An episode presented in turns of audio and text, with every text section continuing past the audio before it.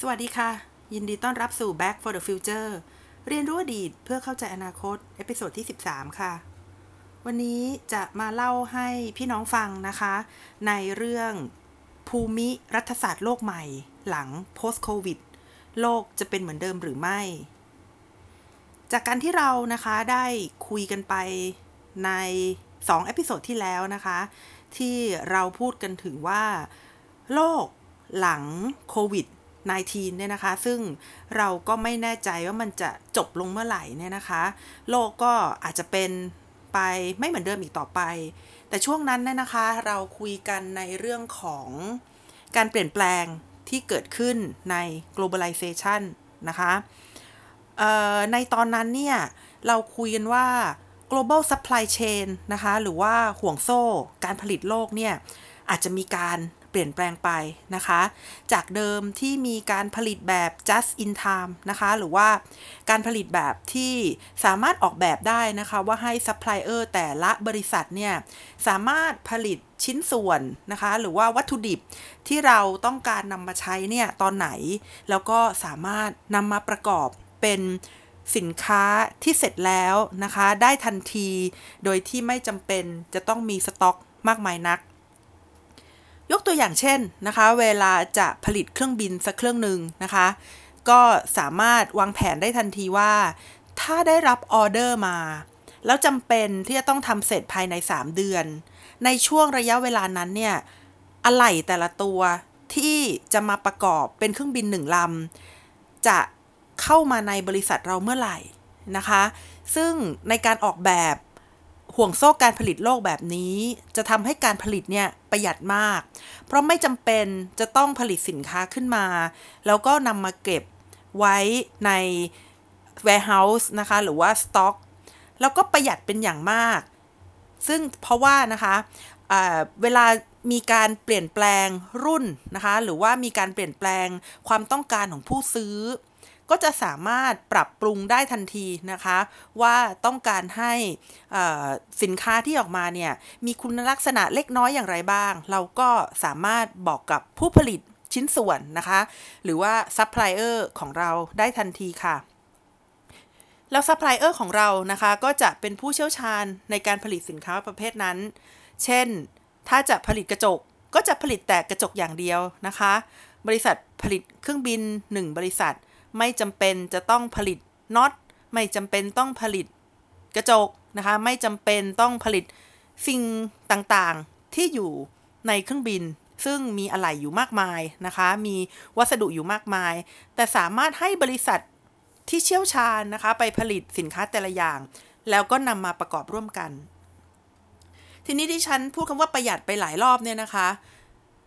ก็เพราะว่าคุณลักษณะเด่น ของ global supply chain นะคะ หรือว่าห่วงโซ่การผลิตโลกก็คือว่า เขามี slack ในระบบน้อยมากค่ะ slack ในระบบก็คือ ภาวะอยู่เฉยๆนะคะ ภาวะที่บริษัทมีเครื่องจักรแต่ไม่ทำงานนะคะ หรือว่าภาวะที่บริษัทเนี่ยมีพื้นที่แต่ว่าไม่ได้ใช้พื้นที่ในบริษัทนั้นให้เกิดประโยชน์นะคะ สิ่งต่างๆเหล่านี้เนี่ยเรียกว่า slack ในระบบ โลกาภิวัตน์นะคะ ที่มี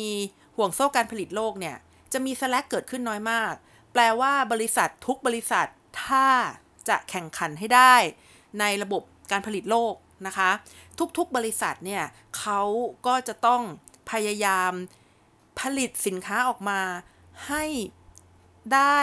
เต็มศักยภาพที่เขาจะสามารถทำได้ให้ได้มากที่สุดค่ะ แต่โควิด -19 เนี่ยนะคะ ก็อาจจะทำให้ระบบการผลิตแบบนี้เปลี่ยนแปลงไปนะคะ อันนี้ก็คือทบทวนที่เคยพูดไปแล้วนะคะ คืออาจจะต้องมี slack มากขึ้นในแต่ละบริษัท อาจจะต้องมีช่องว่างมากขึ้นนะคะ แล้วก็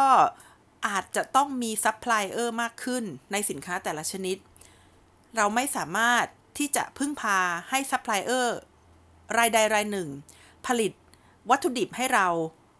ในวัตถุดิบนั้นอีกต่อไปแล้วนะคะ วัตถุดิบชนิดเดียวกันอาจจะต้องให้ซัพพลายเออร์หลายที่ผลิต และอาจจะต้องเป็นซัพพลายเออร์ที่มีความเสี่ยงต่างกันนะคะ เพื่อที่ว่าหากเกิดปัญหาขึ้นมาแล้วซัพพลายเออร์เก่าเราไม่สามารถที่จะส่งวัตถุดิบให้เราได้ เราก็จะหันไปหาซัพพลายเออร์ใหม่ อันนี้ก็เป็นทางเลือกหนึ่งนะคะ ที่ดิฉันได้เคยพูดไว้แล้วว่า โลกาภิวัตน์น่าจะต้องเปลี่ยนแปลงไปนะคะ global supply chain น่าจะต้องเปลี่ยนแปลงไป และการผลิตแบบ just in time ก็คือการผลิตแบบพอดีพอดีเนี่ย ก็อาจจะต้องเปลี่ยนแปลงไปนะคะ ทีนี้วันนี้เนี่ยนะคะ จริง ๆ แล้วเตรียมไว้ 2 เรื่องที่จะพูด เรื่องแรกก็คือ exit strategy นะคะ หรือว่าการออกจากาวะล็อกดาวน์นะคะในหลาย ๆ ประเทศ เพราะว่าในช่วงสัปดาห์ที่ผ่านมาเนี่ยมีหลาย ๆ ประเทศเริ่มพูดนะคะ EU ก็เริ่มมาพูดนะคะสหรัฐอเมริกาเนี่ยถึงขนาดมีการชุมนุมกันเลยนะคะ บอกว่านี่เป็นสิทธิ์ของเราเราจะตัดผมทำไมล่ะ เราจะใส่หรือไม่ใส่หน้ากากมันก็เรื่องของเราทำไมล่ะ ก็คือสหรัฐอเมริกาเนี่ยนะคะเป็นประเทศที่สนับสนุนสิทธิเสรีภาพมาก และประการสำคัญค่ะ กลุ่มคนที่ออกมาหรือว่าพื้นที่ที่มีการต่อต้านเนี่ยเป็นพื้นที่ที่ไม่ค่อยมีการระบาดนะคะของโควิดโควิดเนี่ยเขาจะระบาดมาก ๆ นะคะ อยู่ที่นิวยอร์กนะคะ ก็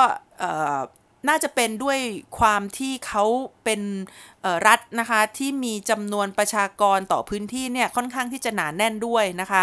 เขาเป็นเหมือนศูนย์กลางของโควิด ของสหรัฐอเมริกา และถ้าตอนนี้สหรัฐอเมริกาเป็นศูนย์กลาง โควิดของโลกนี่นะคะ เราก็น่าจะบอกได้เลยว่า นิวยอร์กนี่แหละ เป็นศูนย์กลางของโควิดค่ะ ทีนี้กลับมาเรื่องของเรานะคะ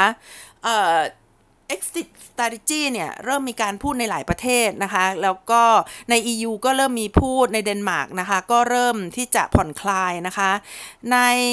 บางประเทศก็เริ่มเปิดเนอร์เซอรี่แล้วนะคะ แล้วก็เปิดโรงเรียนที่มีเด็กอายุต่ำกว่า 11 ปีเนี่ย ก็เริ่มให้ไปเรียนหนังสือได้ แล้วก็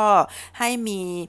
การนั่งเรียนนะคะที่อาจจะห่างกันสัหน่อย แล้วก็การทำกิจกรรมก็ไม่ให้เด็กทำกิจกรรมในกลุ่มที่ใหญ่เกินไปนักนะคะ แต่ตรงนี้เนี่ยดิฉันคิดว่าเดี๋ยวรอสักสัปดาห์หน้าดีกว่านะคะ ถ้าเกิดยังไม่มีเรื่องอะไรเข้ามาแทรกแซงเนี่ยดิฉันก็จะพยายามรวบรวมนะคะ แล้วก็หาใครที่เหลียไว้นะคะว่าในการที่จะออกจากล็อกดาวน์เนี่ยควรจะมีประเด็นอะไรบ้างค่ะ วันนี้นะคะ อยากจะชวนคุยนะคะ ในประเด็นที่เกี่ยวกับการเปลี่ยนแปลงในภูมิรัฐศาสตร์โลกค่ะ จะเกิดอะไรเปลี่ยนแปลงใน geopolitics หรือไม่นะคะ เพราะว่าเริ่มมีบทความนะคะ แล้วก็เริ่มมีการวิพากษ์วิจารณ์ บทบาทของประเทศจีนนะคะ ในยุคโควิดนี่แหละ ว่าประเทศจีนจะมีอิทธิพลมากขึ้นหรือเปล่านะคะ หรือว่าประเทศจีนเนี่ยที่เขาได้ทำการทูตที่เขาเรียกกันเป็นชื่อเล่นนะคะว่าเป็น mask diplomacy นะคะหรือว่าการทูตหน้ากาก เพราะว่าเขาเห็นว่าประเทศจีนเนี่ยเขาเริ่มที่จะส่งวัตถุดิบนะคะทางการแพทย์นะคะพวกชุดป้องกันต่างๆ พวกหน้ากากพวกนี้ส่งไปให้กับหลายประเทศที่ขาดแคลนนะคะ ในช่วงปลายเดือนมีนาเนี่ย เขาก็เลยมีการพูดว่า อันนี้จะเป็น mass diplomacy หรือเปล่าเหมือนกับที่ประเทศจีนในสมัยหนึ่งนะคะ ก็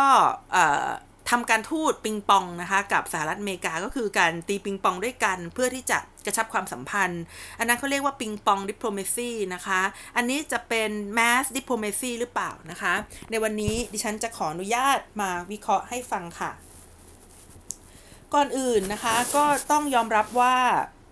ในปัจจุบันนี้นะคะ ความสัมพันธ์ระหว่างประเทศในปัจจุบันนี้เนี่ย เรื่องของ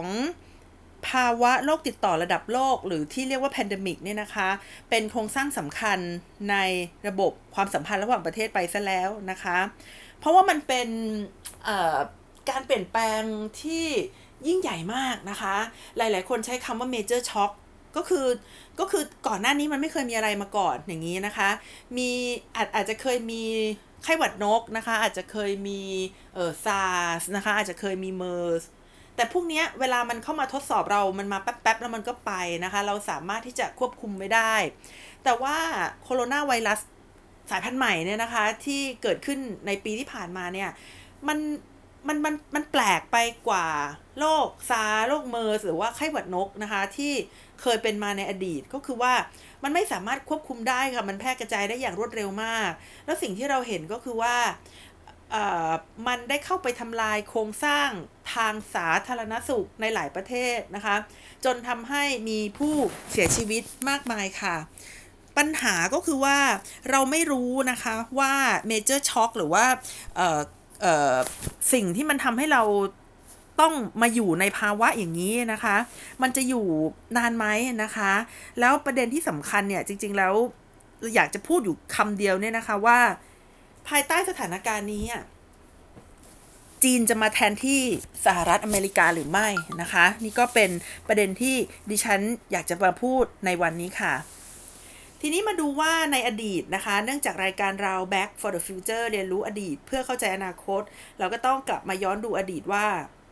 ในอดีตเนี่ยมันเคยมีเหตุการณ์อะไรไหมที่เปลี่ยนโลกไป ยังไม่มีวันย้อนกลับนะคะมันก็มีนะคะ ที่ใกล้ตัวเราหน่อยนะคะ ที่ใกล้ตัวเราหน่อยก็คือเหตุการณ์ในวันๆนะคะ ก็คือเหตุการณ์ที่มีเครื่องบินสองลำวิ่ง ไม่ใช่วิ่งสิคะ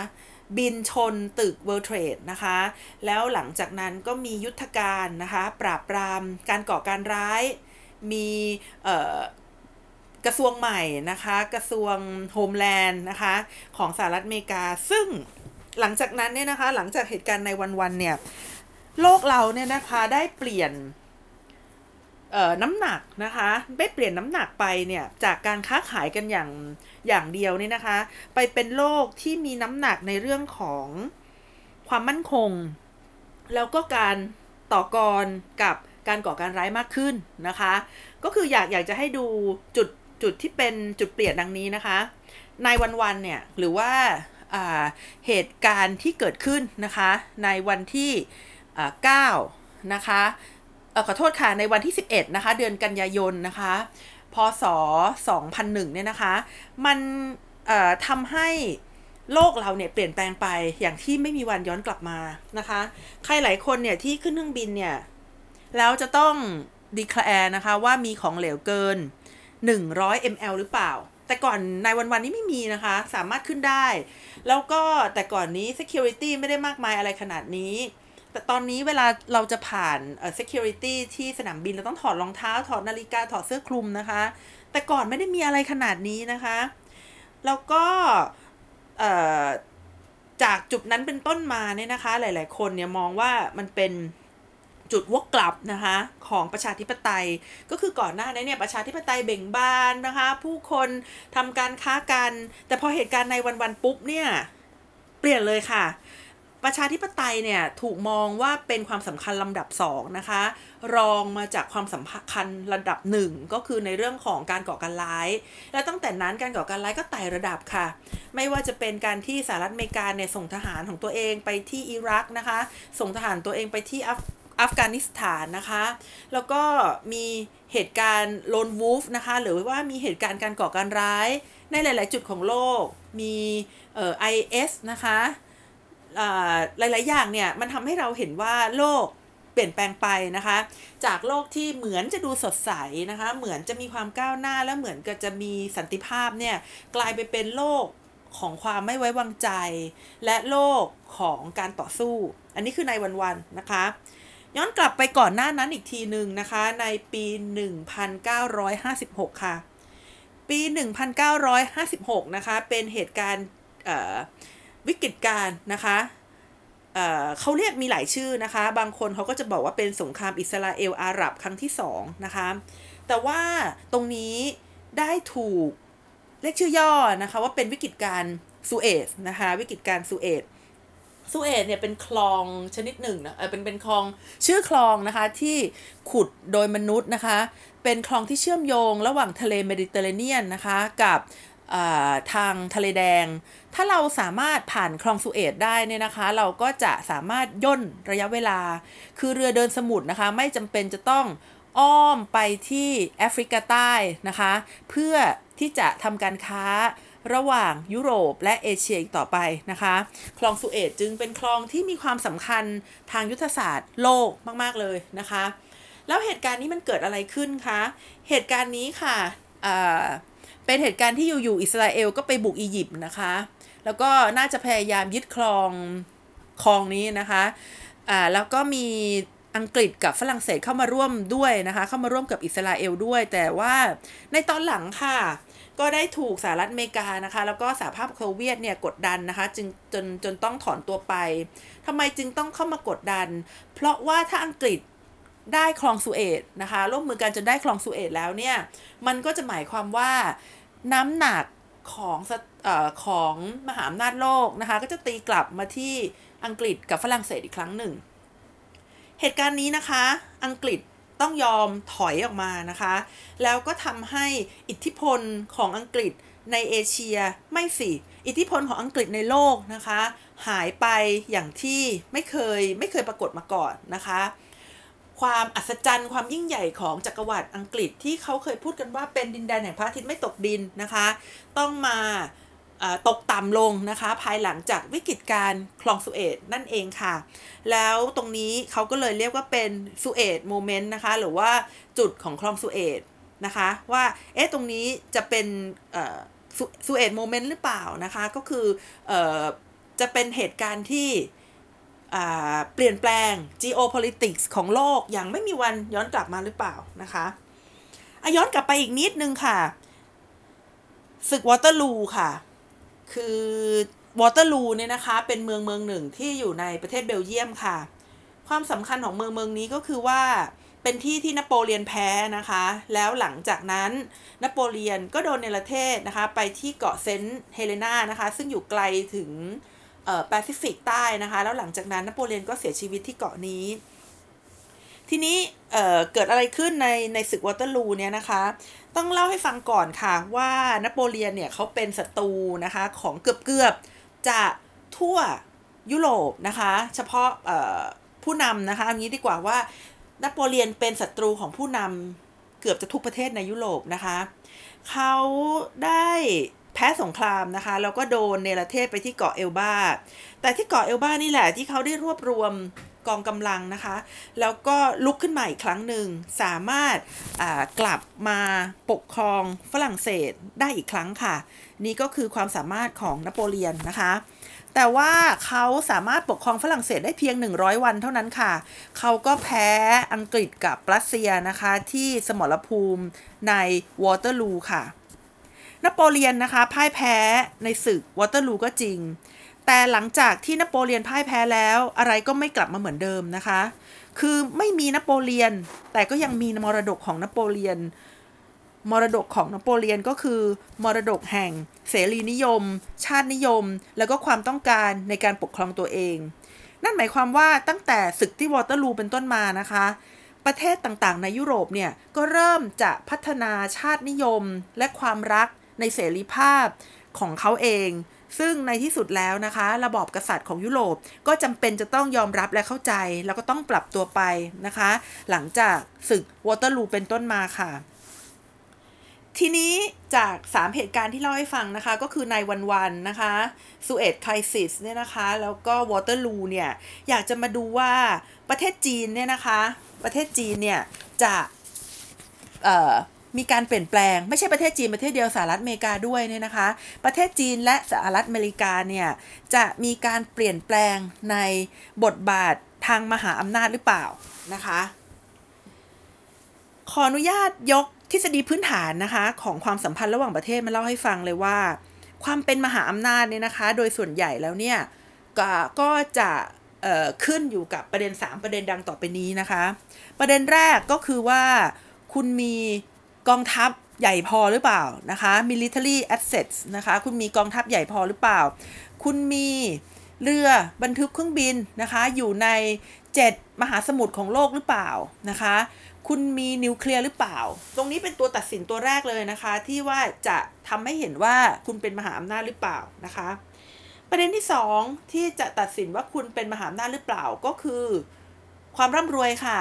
เศรษฐกิจภายในประเทศนั่นเองนะคะ domestic economics นะคะ เป็นตัวบอกว่าคุณจะเป็นมหาอำนาจหรือเปล่า ส่วนตัวที่ 3 นะคะ ที่จะเป็นตัวชี้ขาดว่าคุณจะเป็นมหาอำนาจโลกหรือเปล่า ก็คือการยอมรับของนานาชาตินั่นเองค่ะ การยอมรับของนานาชาตินะคะ สรุปว่ามี 3 ตัวหลักๆเลยนะคะ การอาหาร เศรษฐกิจแล้วก็การยอมรับจากนานาชาติ ทีนี้ดิฉันเองเนี่ยก็ต้องขอยอมรับนะคะว่าไม่ใช่ผู้เชี่ยวชาญทางด้านการทหาร ดังนี้จึงขอวิเคราะห์แค่ 2 ตัวนะคะ ก็คือในเรื่องของ domestic economics แล้วก็ international alignment นะคะ หรือว่าการยอมรับของนานาชาติ หลาย ๆ คนคงจะบอกว่าโอ้ถ้าไม่วิเคราะห์ตัวแรกเนี่ย ก็น่าจะ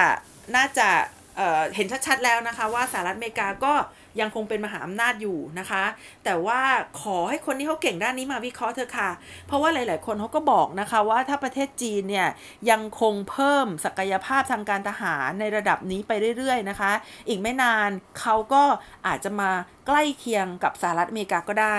ซึ่งตรงนี้ที่ฉันก็ต้องบอกว่าฉันก็ได้แค่อ่านเอานะคะ เพราะว่าจริง ๆ แล้วก็ไม่ใช่ผู้ชำนาญหรือว่าผู้เชี่ยวชาญทางด้านนี้เลย เรามาพูดเรื่องที่ดิฉันพอจะเล่าให้ฟังได้ดีกว่านะคะ ก็คือเรื่องของเศรษฐกิจ ท่านจะได้นำไปปฏิปต่อนะคะ กับประเด็นอื่น ๆ ที่มีผู้เชี่ยวชาญด้านอื่น จะมาเล่าให้ท่านฟังด้วยนะคะ ทีนี้เรามาดูเรื่องเศรษฐกิจกันก่อนนะคะ มาดูว่าประเทศจีนเนี่ยเขาพร้อมหรือเปล่าที่เขาจะเป็นมหาอำนาจโลกนะคะ ก็ต้องขอแสดงความเสียใจด้วยนะคะ ที่จะบอกว่า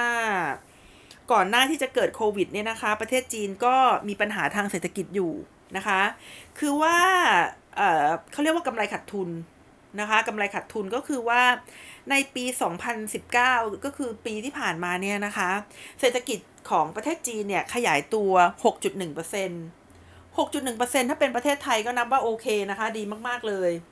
ได้เกิน 5 นี่ก็นับว่าดีมากๆแล้ว แต่ว่าสำหรับประเทศจีนเนี่ย การขยายตัว 6.1%นะคะสื่อถือว่าเป็นการขยายตัวที่ตกต่ำที่สุดนะคะ ตั้งแต่เปิดประเทศมาในยุคทศวรรษที่ 1990 ค่ะหลายๆคนนะคะก็มองโลกในแง่ดีนะคะว่าเออมันอาจจะหมายความว่าประเทศจีนก้าวเข้าสู่การพัฒนาทางเศรษฐกิจแล้วหรือเปล่า มัน ทำให้เห็นว่าการขยายตัวแบบก้าวกระโดดหรือว่า two digits เนี่ย มันจบลงแล้วหรือเปล่านะคะ แต่นะคะแต่มาฟังกันต่อเลยนะคะว่ามันใช่หรือเปล่านะคะเอ่อมีคนนะคะเขาวิเคราะห์ให้ฟังนะคะว่ามันประเทศจีนในปัจจุบันนี้เนี่ยมีปัญหาในเรื่องของภาค เศรษฐกิจภาครัฐคะที่ใหญ่เกินไปนะคะ เศรษฐกิจภาครัฐที่ใหญ่เกินไปเขาใหญ่เกินไปยังไงคะ มีคนเปรียบเทียบให้ฟังนะคะว่าในปีคริสตศักราช 2013 เนี่ยการให้กู้นะคะของของธนาคารในจีนเนี่ยเขาให้กู้กับบรรษัทของรัฐเนี่ยนะคะประมาณ 35%นะคะแล้วก็อีก 60 กว่าเปอร์เซ็นต์เนี่ยนะคะเขาก็ให้กู้กับ private company นะคะบริษัทเอกชนนะคะแต่ว่า สถานการณ์เปลี่ยนไปนะคะ สถานการณ์เปลี่ยนไปก็คือในปี 2006 เนี่ย 2016 นะคะ ก็คือ 3 ปีหลังจากนั้นนะคะ ก็เป็นยุคที่สีจิ้นผิงเนี่ย เข้ามามีบทบาทนะคะ ในฐานะประธานาธิบดีอย่างอย่างเข้มแข็งนะคะ การให้กู้เนี่ยไปอยู่ที่ภาคส่วนของภาครัฐนะคะถึง 83%ส่วนภาค private เนี่ยแค่ 11%เท่านั้นนะคะ แล้วที่เหลือก็น่าจะเป็นบุคคลธรรมดาทั่วไปนะคะ ก็ได้แสดงให้เห็นว่าในช่วงระยะเวลา 3 ปีเนี่ย ภาคเศรษฐกิจที่มันโตขึ้นนะคะก็คือก็คือภาคภาครัฐนะคะ ภาคเศรษฐกิจที่โตขึ้นนะคะ มันก็คือภาครัฐ ซึ่ง ตรงนี้มันก็อันตรายมากนะคะ อันตรายเพราะว่าภาครัฐเนี่ยมันก็คือกิจการนะคะ หรือว่ากิจกรรมต่างๆ ที่เชื่อฟังรัฐมากนะคะ มันเป็นแชโบขนาดใหญ่อะคะ่ะ มันเป็นมันเป็นกลุ่มธุรกิจขนาดใหญ่ที่เห็นดีเห็นงามไปกับการตัดสินใจของรัฐหมดนะคะ ถามว่าดีหรือเปล่า นะคะ มันก็อาจจะทำให้เกิดการเติบโตได้อย่างรวดเร็วนะคะ แต่ว่าการกระจายรายได้เนี่ยมันก็อาจจะเป็นปัญหานะคะ เพราะว่าบริษัทที่ได้ได้กู้นะคะหรือสามารถเข้าถึงการเงินได้เนี่ยก็เป็นบริษัทแบบเดียวกับรัฐทั้งนั้นเลยนะคะ ทีนี้ตรงนี้เนี่ยนะคะก็ต้องเข้าใจนะคะว่าประเทศสหรัฐอเมริกาเนี่ยนะคะ เขาเศรษฐกิจเนี่ยเขาต่างกับจีนนะคะ ตรงที่ว่าจีนเนี่ยเขาตกต่ำที่สุดนะคะ ตั้งแต่เปิดประเทศเป็นต้นมานะคะ แล้วก็เศรษฐกิจมันอยู่แค่ 6.1%ในขณะที่สหรัฐอเมริกานะคะ จริงๆ แล้วก็ได้รับผลกระทบทางเศรษฐกิจเหมือนกับจีนนะคะ แต่ว่าประเทศอเมริกาเนี่ยเขาเคยตกต่ำมาแล้วหลายรอบนะคะ ตั้งแต่ อาจจะย้อนไปได้ถึงช่วง Great Depression นะคะ ในช่วง 1929 เลย ก็คือคือเขาดีๆร้ายๆนะคะ ขึ้นขึ้นลงลงมาโดยตลอด แต่จีนไม่เคยเลยนะคะ จีนไม่เคยเลยนะคะจีนเนี่ยเขาเคยแต่พุ่งมาตลอด แล้วการที่เขาเนี่ยปัญหาของเขาเนี่ยมันเกิดมันเกิดภาวะความชะลอตัวนะคะ หรือว่าขาดทุนกำไรอย่างที่บอกมาเนี่ย เขาจะรับมือกับตรงนี้ได้ไหมนะคะ ก็ก็เป็นเรื่องที่น่าสนใจนะคะที่จะเฝ้าติดตามกันนะคะ แล้วแม้จะทักเปิดเปิดประเทศเป็นต้นมานะคะ สมมติสมมุติว่าโอเคเอ่อคลายล็อกดาวน์แล้วนะคะ เริ่มเริ่มเดินเครื่องการผลิตเหมือนเดิมแล้วเนี่ยนะคะ แต่ว่าครึ่งหนึ่งของตลาดเนี่ยนะคะ ของตลาดจีนในโลกเนี่ยนะคะ ครึ่งหนึ่งของตลาดของจีนเนี่ยนะคะก็คือเป็นตลาดที่อยู่ข้างนอกนะคะ ยังชัดดาวอยู่นะคะ คือหมายความว่าเขาเขาเปิดก็จริง แต่ว่าข้างในเขายังชัดดาวอยู่เนี่ย แล้วแล้วเขาจะไหวไหมนะคะ ส่วนตลาดภายในนะคะ ก็ไม่ได้เปิดหมดนะคะ ก็คือยังมีปัญหาชัดดาวอยู่นะคะ ดังนั้นเนี่ย ดังนั้นเนี่ยประเทศจีนนะคะ ก็เลยไม่สามารถเปิดประเทศได้ร้อยเปอร์เซ็นต์นะคะ แม้กระทั่งว่าเขาจะพยายามเปิดประเทศก็ตาม เพราะว่าคู่ค้าของเขาเนี่ยยังยังปิดอยู่นะคะ ประเทศเหล่านี้นะคะ ประเทศที่เขาติดต่อกันเนี่ยไม่ได้แค่ซื้อของจากจีนนะคะ แต่เป็นซัพพลายเออร์ให้กับสินค้าของจีนด้วย จากจากที่เมื่อกี้ได้บอกมานะคะว่าจะเกิดการเปลี่ยนแปลงในโลกาภิวัตน์เนี่ย เพราะว่าจีนเนี่ยเขาโตได้เพราะว่ามันมีโลกาภิวัตน์นะคะ เมื่อโลกาภิวัตน์ ชะงักลงเขาก็ต้องเขาก็ต้องชะงักลงด้วยนะคะ แล้วถ้าเกิดโลกาภิวัตน์มันเปลี่ยนแปลงไปมี slack มากขึ้นมีซัพพลายเออร์มากขึ้น ประเทศจีนก็จะได้ส่วนแบ่งของการเป็นซัพพลายเออร์ลดลงเช่นเดียวกันนะคะ ที่ที่ฉันเล่าให้ฟังถึงการเปลี่ยนแปลงใน globalization ก็เพื่อที่จะมาเชื่อมโยงตรงนี้นะคะว่า เมื่อเปิดเศรษฐกิจมาแล้วอะไรอะไรมันก็อาจจะไม่เหมือนเดิมนะคะ อะไรอะไรมันก็อาจจะไม่เหมือนเดิมจริง ๆ คือคือจะกลับไปเติบโตได้ 6 6 6เปอร์เซ็นต์กว่าๆนี่ยังยากเลยนะคะ ถ้าเกิดสหรัฐอเมริกากับ EU ยังไม่ฟื้น แล้วก็เมื่อไม่นานมานี้นะคะสองสาวันนี้ก็ได้ข่าวมานะคะว่าเศรษฐกิจก็หดตัวประมาณ 6%นะคะในช่วง 3 เดือนแรกของปีค่ะ เอ่อนอกจากนะคะนอกจากปัญหานะคะในเรื่องของอ่าเศรษฐกิจนะคะที่เปิดได้ไม่หมดแล้วเนี่ยยังมีปัญหาในเรื่องของ ประชากรนะคะที่สูงอายุมากนะคะ ประเทศจีนก็คล้ายๆกับไทยแต่ไทยอาจจะโหดหน่อยนะคะอาจอาจอาจจะมีปัญหามากหน่อยก็คือว่าเขาบอกว่าเป็นประเทศที่เอ่อจะแก่ก่อนรวยนะคะ grow old before it go rich นะคะ แก่ก่อนรวย ก็คือเราจะเห็นว่าประเทศจีนเนี่ยมีคนรวยมากขึ้นมากก็จริงนะคะ แต่เราก็จะเห็นคนจีนที่ยังฐานะไม่ดี แล้วก็จะมีอายุมากก็มีจำนวน มากเหมือนกันนะคะ แล้วปัญหาประชากรนะคะในช่วงที่เขาให้มีนโยบายลูกหนึ่งคนเนี่ยก็ยังคงเป็นปัญหาสำคัญนะคะที่เป็นระเบิดนิวเคลียร์ลูกใหญ่นะคะในประเทศจีน เพราะว่าถ้ามันระเบิดขึ้นมาแล้ว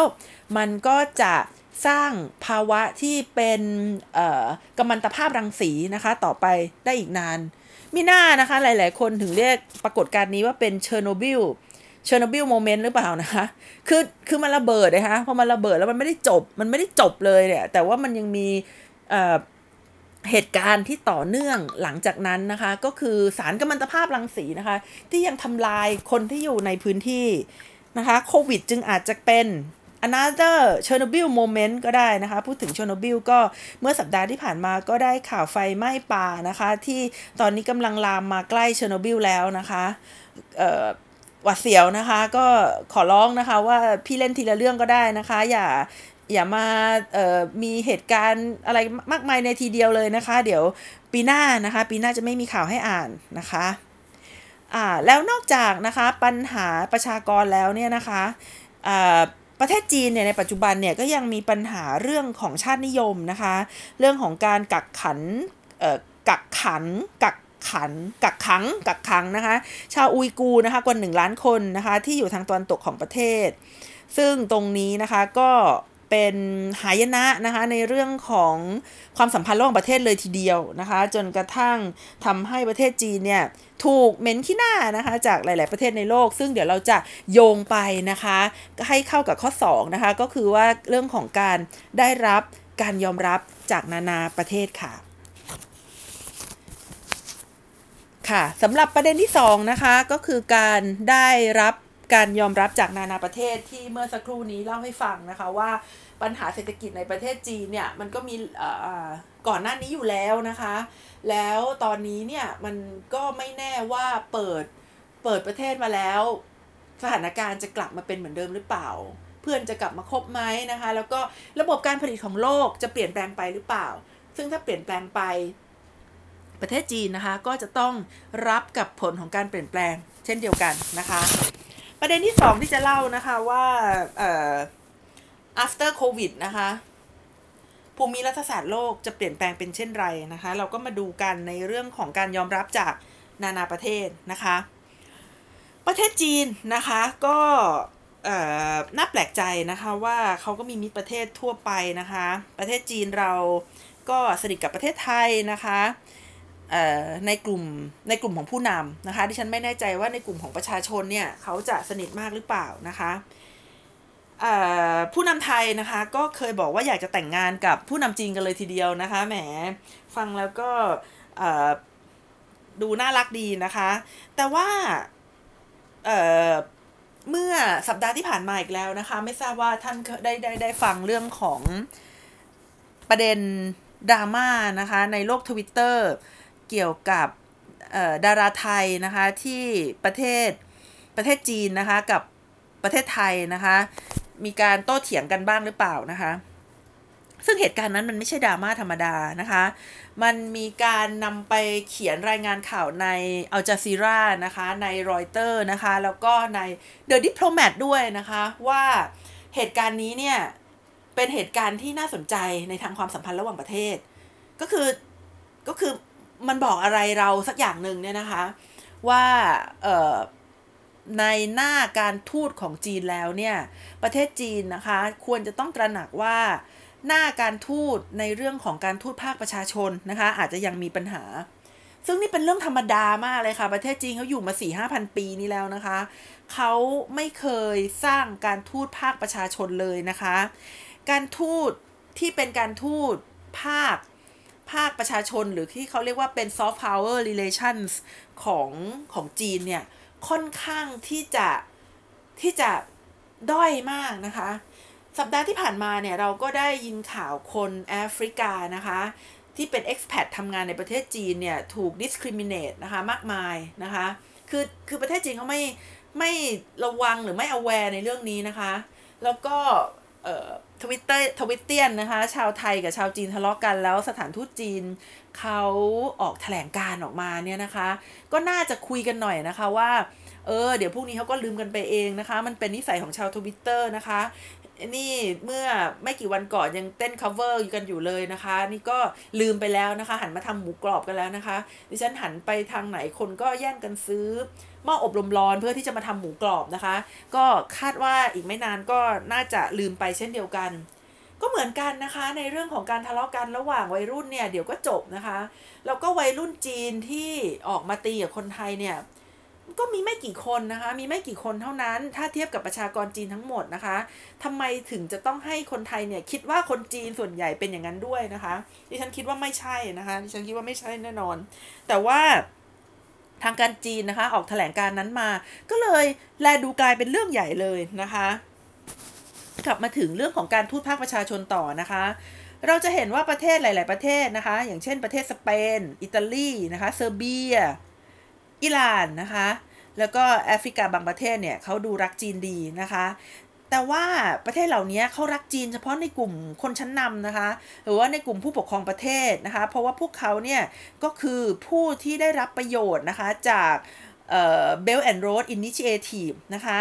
เขาอาจจะไม่ใช่กลุ่มประชาชนส่วนใหญ่ก็ได้นะคะ แล้วก็หลาย ๆ คนเนี่ยก็มองการทูตแบบนี้นะคะ มองการทูตแบบนี้เนี่ยว่ามันเป็นการทูตแบบสินบนนะคะ หรือว่าเน้นการแลกเปลี่ยนผลประโยชน์ ซึ่งในทางการทูตแล้วมันไม่เนียนนะคะ มันไม่เนียนเลย มันมันไม่ใช่สมัยที่จะต้องมาจิ้มกล้องแล้วก็มอบทรัพย์สมบัติอะไรให้อีกแล้วนะคะ แต่ว่าการทูตเนี่ยมันจะต้องซ่อนเร้นนะคะ แล้วก็แนบเนียนกว่านี้นะคะ แต่ก็ธรรมดานะคะ ธรรมดา เพราะว่าประเทศจีนเนี่ยเป็นอย่างนี้นะคะมามาหลายพันปีแล้วนะคะ ซึ่งในกรณีนี้เนี่ยนะคะ ก็เราก็เห็นนะคะว่า นอกจากในเรื่องของชานมพันธมิตรแห่งชานมแล้วเนี่ยนะคะ เราก็จะเห็นว่าในทางฝั่งยุโรปเองเนี่ย ตัวแทนทางการทูตระดับสูงนะคะของหลาย ๆ ประเทศเนี่ย ต่างก็ตำหนิประเทศจีนมากในเรื่องของการจัดการกับโคโรนาไวรัสนะคะอย่างเช่น EU นะคะ ตัวแทนทางการทูตระดับสูงของ EU เนี่ยนะคะ บอกว่าประเทศจีนเนี่ยนะคะ ที่มาแจกหน้ากงหน้ากากอะไรเนี่ยนะคะ พยายามสร้างอิทธิพลทางการเมือง ผ่านการแจก medical supply นะคะ ผ่านการแจกอุปกรณ์ทางการแพทย์พวกนี้นะคะมันมันทำให้ทางการทูตแล้วเนี่ยนะคะมันมันดูโจ่งแจ้งไปหน่อยนะคะ เวลาเวลาจะให้ของอะไรใครนะคะ เพราะว่าคนรับนะคะเขาก็เขาก็เ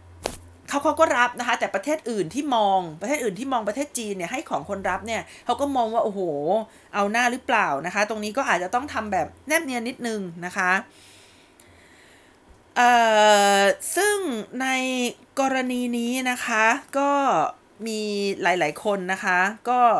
มาตำหนินะคะมาตำหนิเอ่อประเทศจีนเหมือนกันนะคะว่าที่ผ่านมาเนี่ยเขา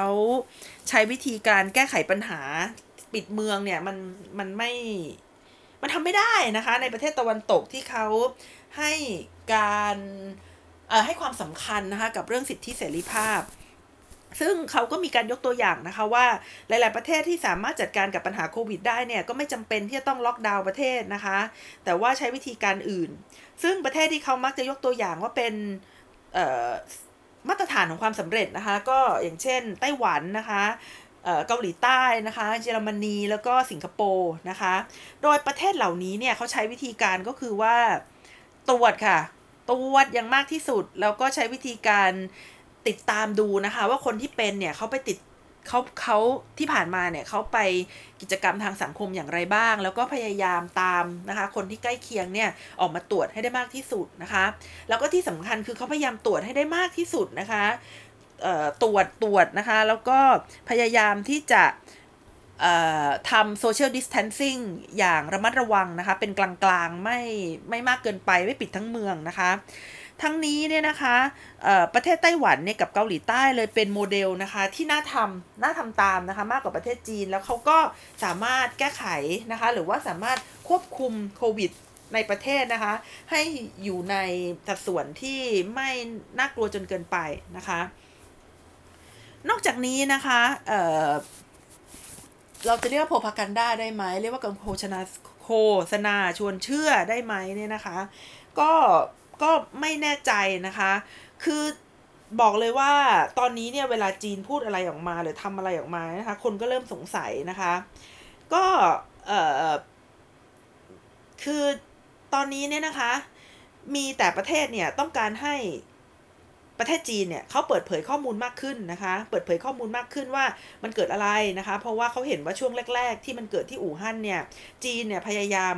ปกปิดข้อมูลนะคะ แล้วก็มีการปิดปากหมอไม่ให้หมอพูดนะคะ แล้วก็ยังไล่นักข่าวนะคะ ที่ทำงานให้หนังสือพิมพ์ระดับโลกนะ อย่างเช่น New York Times Washington Post แล้วก็ Wall Street Journal นะคะ ต้องออกไปนะคะจากประเทศจีนนะคะ แล้วที่ ร้อนแรงอย่างหนึ่งนะคะ ก็คือโคโศกกระทรวงการต่างประเทศของจีนเนี่ย ออกมาแถลงเองเลยว่านะคะไวรัสนะคะ ตัวนี้นะคะมาจากกองทัพสหรัฐนะคะ มาจากกองทัพสหรัฐ ซึ่งเอ่อคนไม่เชื่อเลยค่ะ เพราะตอนนี้สหรัฐอเมริกากับกลายเป็นศูนย์กลางของโควิดของโลกนะคะ แล้วคนก็เริ่มไม่เชื่อนะคะ ในสถิติเนี่ยที่ประเทศ จีนรายงานนะคะว่าเริ่มมีเคสน้อยลงตั้งแต่วันที่ 19 มีนาคมที่ผ่านมานะคะ ก็คือเอ่อ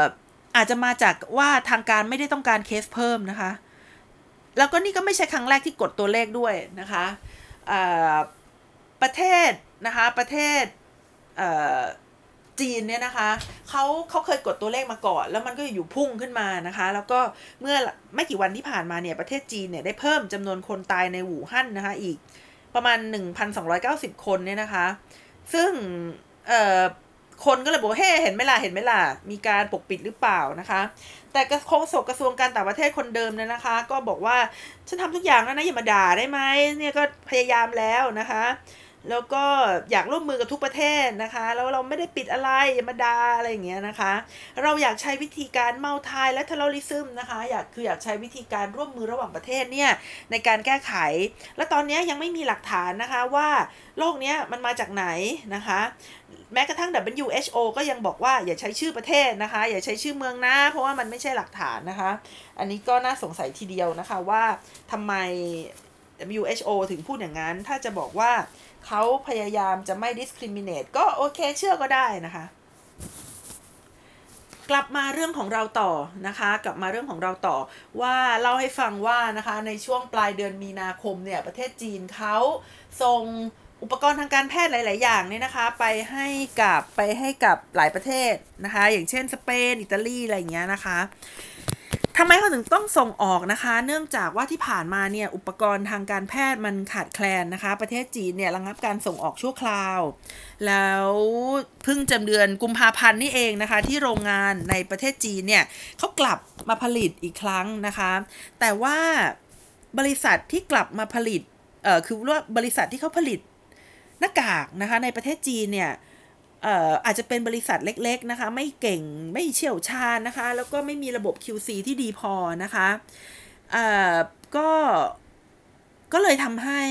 สินค้าที่ผลิตออกไปนะคะ ถูกตีกลับนะคะ ถูกมองว่าเป็นสินค้าที่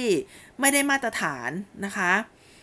อย่างเช่นประเทศเนเธอร์แลนด์เนี่ยเขาก็คืนหน้ากากนะคะ เพราะฉะนั้นประเทศจีนเนี่ยเขาก็เลยเพยายามนะคะพยายามที่จะสร้างมาตรฐานให้มากขึ้นนะคะแล้วก็พยายามจะ QC ให้มากขึ้น แต่เมื่อเขาพยายาม QC แล้วก็กำหนดมาตรฐานให้มากขึ้นเนี่ยก็กลับกลายเป็นว่าสินค้าของเขาก็ผลิตได้ผลิตได้ชะลอตัวลงอีกครั้งหนึ่งนะคะ ก็เลยไม่รู้ว่า mass diplomacy เนี่ยจะใช้ได้ผลหรือเปล่าค่ะ มาดูประเทศ อื่นๆบ้างนะคะ ว่าเขามองประเทศจีนว่ายังไงนะคะสหรัฐอเมริกาเนี่ยนะคะเขามองว่าประเทศจีนเนี่ยเขาปิดความจริงนะคะ ปิดความจริงแล้วก็รายงานกรณีผู้ติดเชื้อกับผู้เสียชีวิตเนี่ยต่ำกับความเป็นจริงนะคะ แล้วก็มีสมาชิกสภาผู้แทนราษฎรคนหนึ่งนะคะที่ฉันไม่ได้ไปดูว่าเขามาจากพรรคไหนนะคะ แต่เขาเสนอนะคะว่าควรจะมี resolution ที่ตำหนิประเทศจีนในการจัดการกับปัญหาโควิดนะคะเขาบอกว่าการจัดการกับปัญหาผิดๆโดยเฉพาะเรื่องของข้อมูลนะคะทำให้เห็นอันตรายของไวรัสเนี่ยต่ำกว่าที่ควรจะเป็นนะคะส่วนประเทศเยอรมันเนี่ยนะคะเขาออกมาพูดเลยว่าต่อไปนี้เนี่ยเขาจะระมัดระวังกับประเทศจีนมากขึ้นนะคะ ในการ ติดต่อทางธุรกิจ แล้วเขาก็พูดว่าให้ระวังด้วยนะคะ ว่าประเทศจีนเนี่ย จะใช้โอกาสที่บริษัททั่วไปในยุโรปมีปัญหาเนี่ยนะคะ มาครอบงำนะคะ หรือว่า take over ธุรกิจนะคะแล้วเขาก็บอกว่า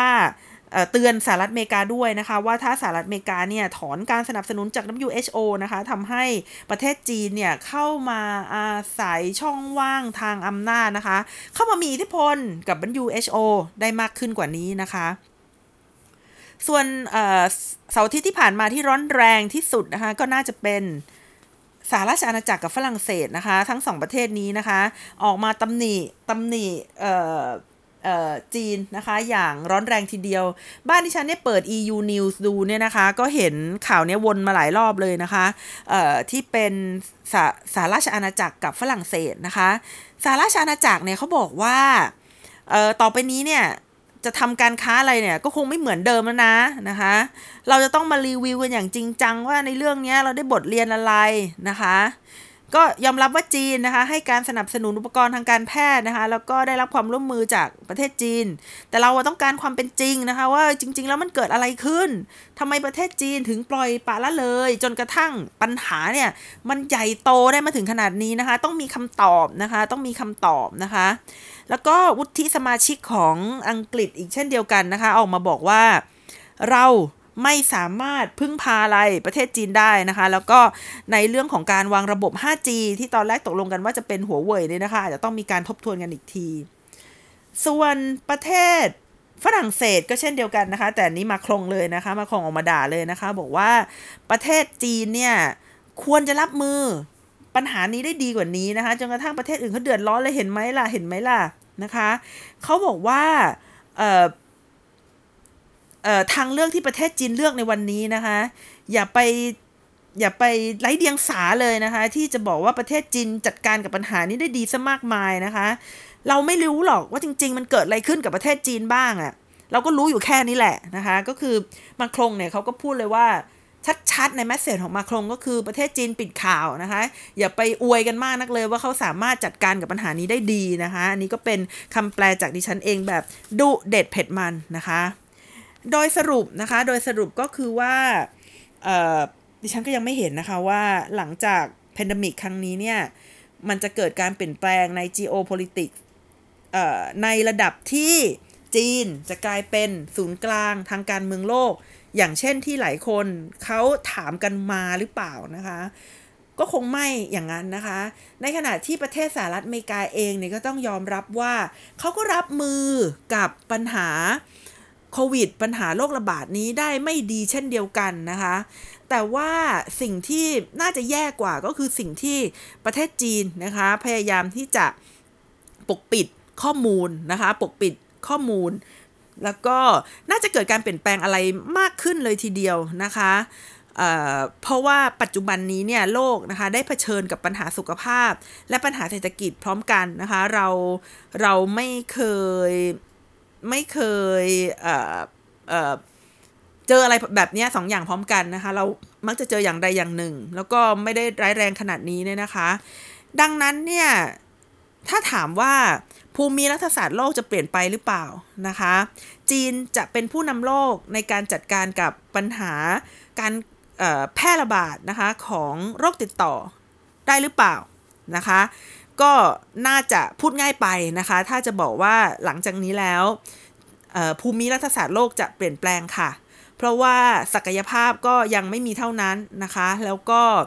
การยอมรับ จากนานาชาตินะคะ ในบทบาทของประเทศจีนก็ยังกังขาอยู่ค่ะสำหรับวันนี้นะคะดิฉันนัชชาพัฒอมรกุลค่ะ ก็ขอเล่าให้ฟังนะคะ ในประเด็นอยู่แค่นี้ค่ะ สวัสดีค่ะ